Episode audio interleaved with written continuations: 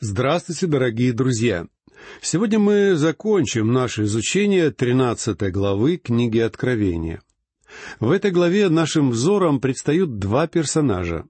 Одним является дикий зверь, выходящий из моря, вторым персонажем является зверь, выходящий из земли. Среди весьма известных богословов существует немало разногласий относительно того, как именно следует трактовать образы этих зверей. Однако мы можем твердо сказать одно.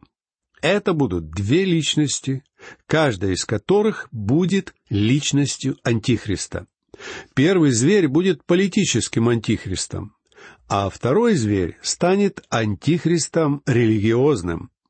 В нашей прошлой передаче мы говорили обо всех тех чертах, которые будут характеризовать первого зверя, а также о тех чудесах, которыми он обольстит этот мир. Мы выяснили, что он бросит вызов истинному Богу и сам будет претендовать на роль Бога. А также он будет вести войну со святыми и победит их. В течение периода скорби будет немало святых, хотя и не из числа Божьей Церкви и эти святые будут побеждены кровожадным зверем. По воле Бога многие верующие, как из числа иудеев, так и из числа язычников, претерпят мученичество, а остальные, живущие на земле, имена которых не записаны в книге жизни Агнца, поклонятся зверю. Прочтем седьмой и восьмой стихи и дано было ему вести войну со святыми и победить их. И дана была ему власть над всяким коленом, и народом, и языком, и племенем. И поклонятся ему все живущие на земле, которых имена не написаны в книге жизни у Агнца, закланного от создания мира. Это будет самый мрачный час в истории человечества, относительно которого апостол Иоанн предостерегает своих читателей в девятом и десятом стихах. «Кто имеет ухо, да слышит. Кто ведет в плен, тот сам пойдет в плен. Кто мечом убивает, тому самому надлежит быть убиту мечом. Здесь терпение и вера святых». Это, вне всяких сомнений, является одним из самых вдохновляющих и торжественных утверждений во всем Божьем Слове.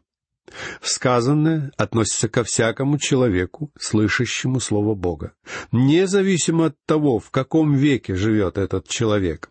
Итак, вера от слышания, а слышание от Слова Божия сообщает нам 17 стих 10 главы послания к римлянам. «Кто имеет ухо, да слышит. Здесь мы с вами видим соединение таких концепций, как свобода воли человека и Божье избрание. Казалось бы, разве не каждый человек обладает слухом? Да, каждый, однако есть некоторые люди, которые не могут слышать, несмотря на свой прекрасный слух. Эти люди не желают слушать, а потому они и не слышат. В наши дни есть множество людей, которые намеренно отключили свой слух. И это делает их неспособными слышать Слово Бога, ибо они не желают его слушать. Я бы хотел предоставить каждому человеку в этом мире возможность вместе с нами изучать Слово Божье в ходе наших радиопрограмм по изучению Библии. Но я отнюдь не тешу себя надеждой, что каждый человек в этом мире захочет изучать Божье Слово. Я знаю, что все наши усилия затронут только тех людей, которые имеют уши, чтобы слышать, слышать Слово Бога. Кто ведет в плен, тот сам пойдет в плен. Кто мечом убивает, тому самому надлежит быть убиту мечом. Все то, что говорит здесь апостол Иоанн, предназначено не для меня и не для вас. По крайней мере, я надеюсь, что это не относится к вам. Я твердо знаю, что это не касается меня. потому что, начиная с четвертой главы книги Откровения, мы имеем дело с описанием будущих событий, последующих за веком Церкви. Церковь, то есть все возрожденные верующие во все времена к тому времени будут уже взяты с этой земли. Иоанн обращается к Божьим святым, которые еще будут оставаться в мире в то время. Помните, что в течение периода скорби Антихрист станет мировым диктатором. Мы уже узнали, что люди не будут иметь возможности ни покупать, ни продавать что-либо без его позволения. Они не смогут путешествовать без его позволения. Он будет править этим миром так, как не правил никто до него. И всех своих святых, которые будут жить в те времена, Бог призывает не сопротивляться Антихристу. Начнем с того, что это не принесет никакого результата. Ну и во-вторых, это будет терпением и верой святых того времени. Если вы окажетесь в мире в ходе великой скорби, тогда вам придется с терпением и верой переносить все ужасающие суды, которые обрушатся даже на Божьих детей. Очевидно, что Бог отстранится от этого мира и предаст его в руки сатаны. Сегодня Дух Божий находится в мире. И хотя у нас может создаться впечатление об обратном, Он ограничивает и сдерживает зло. Поэтому просто подумайте о том, каково будет в то время, когда Он прекратит свое служение. И нечестивым людям будет позволено делать то, что им угодно. Здесь сатана в полной мере раскроет себя. Я уже говорил ранее, что в этом состоит проявление справедливости нашего Бога. Сатана и его подручные, а также все неспасенные представители человеческого рода, никогда не смогут уже сказать Богу, что Он не дал им ни одного шанса. Они не смогут сказать, что если бы им был дан шанс, они сумели бы изменить в этом мире очень многое. На самом деле, в течение этого короткого периода времени Бог предоставит им все шансы. И если бы продолжительность этого периода не была ограничена, то на земле не спаслась бы никакая плоть, как сказал сам Господь Иисус. Итак, мы уже выяснили, что первый зверь олицетворяет собой политического лидера и всю его политическую власть. Эта власть будет распространяться на весь мир. А сейчас мы подходим ко второму зверю, который предстает нам в этой главе. Это будет религиозный лидер. Прочтем одиннадцатый стих.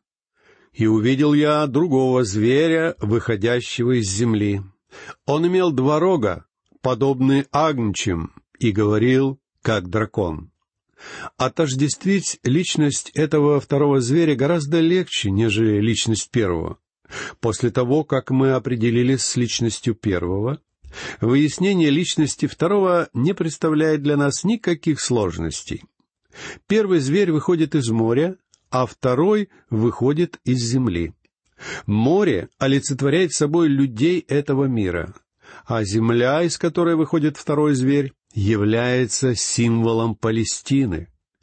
Потому вполне разумно предположить, что второй зверь будет происходить из Израиля. Он будет являться еще одним лжемессией. Однако люди Израиля никогда не приняли бы его, если бы он не происходил из их земли и не был одним из них. Этот второй зверь имел два рога, подобные рогам Агнца. Здесь подразумевается подражание Христу. Первый зверь, являясь антихристом, противостоит Христу. Второй зверь подражает Христу, и в этом он также является антихристом. Мы уже выяснили, что приставка «анти» в слове «антихрист» имеет два значения. Первое значение — это выступать против кого-то.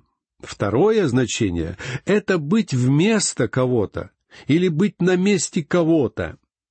В Священном Писании мы встречаем употребление обоих значений этой приставки, и мы можем увидеть в Антихристе обе этих черты.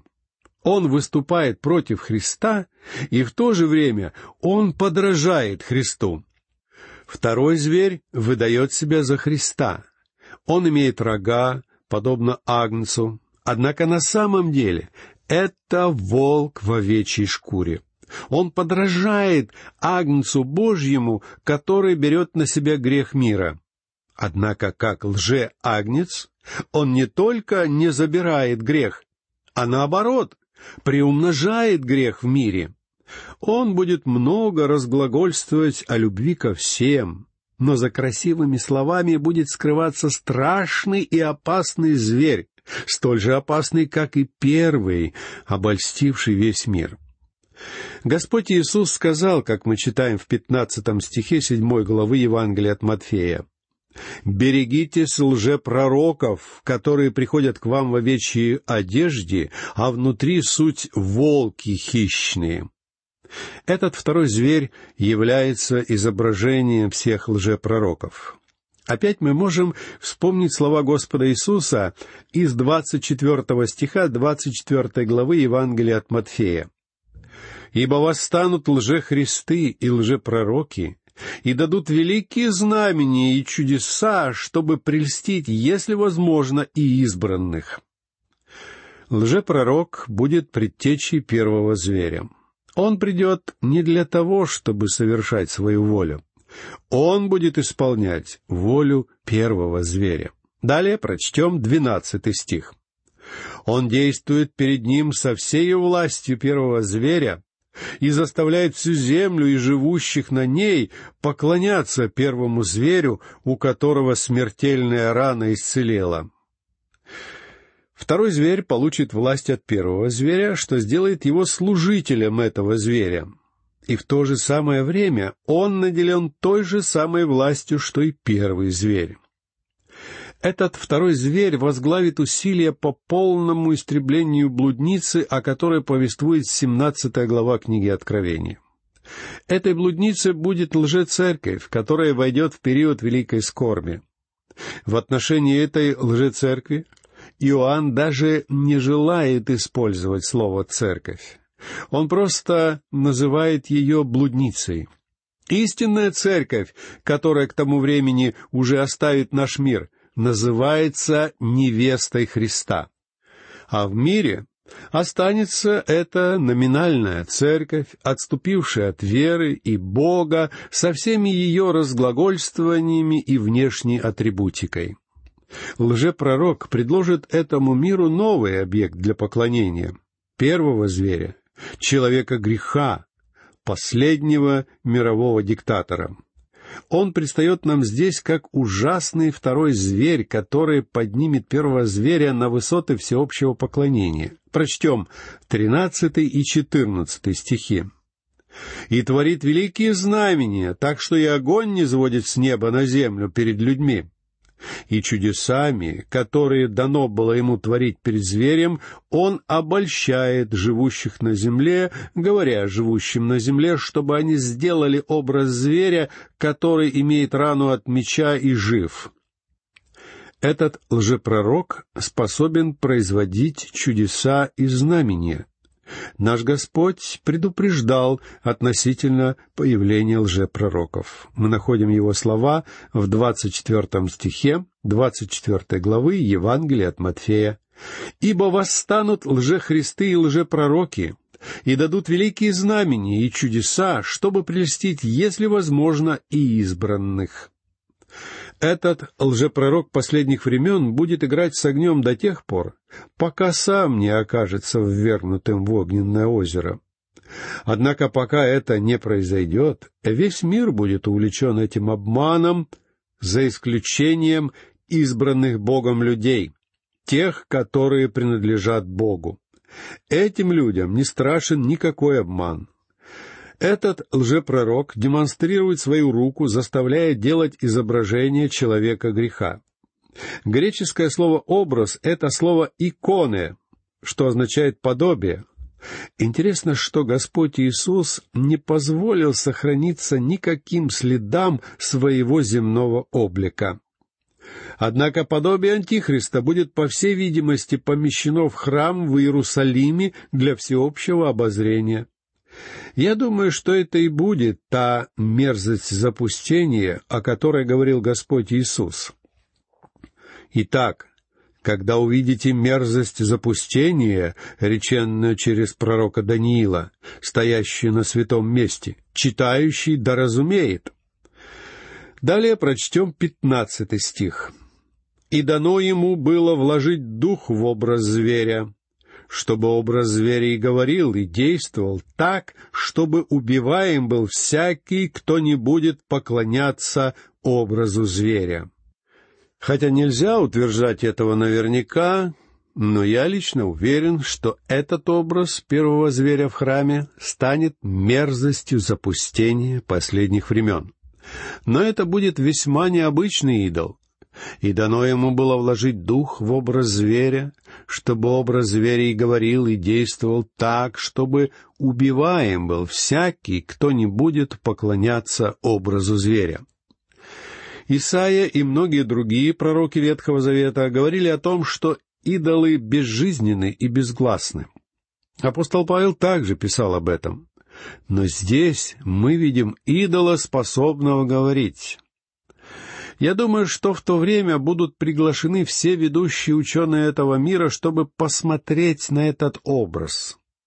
Ученые будут вынуждены признать, что они не могут понять этого явления, и признают это чудом. Именно это заставит весь мир обратиться к поклонению зверю.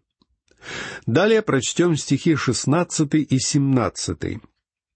«И он сделает то, что всем, малым и великим, богатым и нищим, свободным и рабам положено будет начертание на правую руку их или на чело их, и что никому нельзя будет ни покупать, ни продавать, кроме того, кто имеет это начертание, или имя зверя, или число имени его.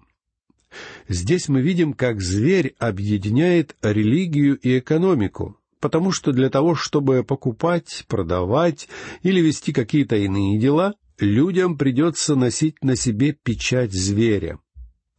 Во времена Иоанна подобный обычай был весьма распространен. Простые воины нередко носили на теле татуировки с именами своих командиров. Рабам ставилось клеймо их господина, а служители различных языческих храмов нередко украшали себя изображениями тех божеств, которым они служили. В наши дни такого обычая не существует. Однако не так давно я прочел в одной газете рассуждение о том, что жизнь современного человека сильно усложняется большим числом личных документов, кредитных карт, всевозможных персональных данных, которые ему приходится использовать в разных ситуациях в жизни. В конце статьи автор высказывал следующие соображения. Было бы значительно проще, если бы властями было издано распоряжение приписать каждому гражданину какое-то определенное уникальное число, которое бы заменяло ему все нынешние идентификационные документы. Это число можно было бы наносить на тело человека, чтобы освободить его от необходимости носить с собой все остальные привычные сегодня документы. Я не хотел бы, чтобы вы подумали, что это является исполнением пророчеств. Однако появление подобных идей, несомненно, демонстрирует, что библейские пророчества будут исполняться. Что же такое печать зверя?